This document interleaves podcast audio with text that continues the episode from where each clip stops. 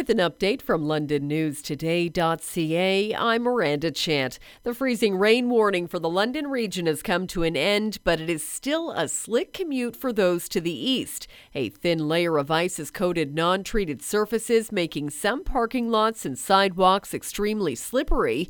The highways and most secondary routes appear to be just wet. However, as a precaution, school buses in Oxford County have been canceled for the day. Buses everywhere else are running on schedule. Mayor Josh Morgan will deliver his first ever State of the City address this morning. More than 1,200 business leaders will fill RBC Place for the event that gives the city's mayor a chance to clearly lay out his priorities for the year ahead. Past mayors have used the speech to announce new jobs coming to the city or the return of major community events. This is the first time since the pandemic began the State of the City has been held in person.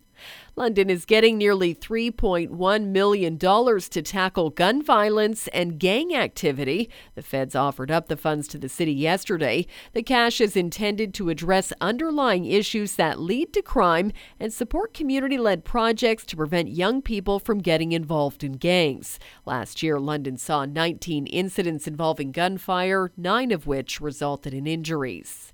Ontario's former deputy premier is returning to Western University. Christine Elliott's been named the new distinguished leader in residence at Western Law.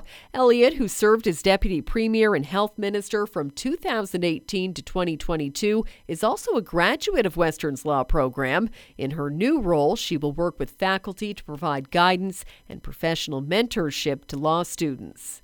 For more on these and other stories, go to londonnewstoday.ca.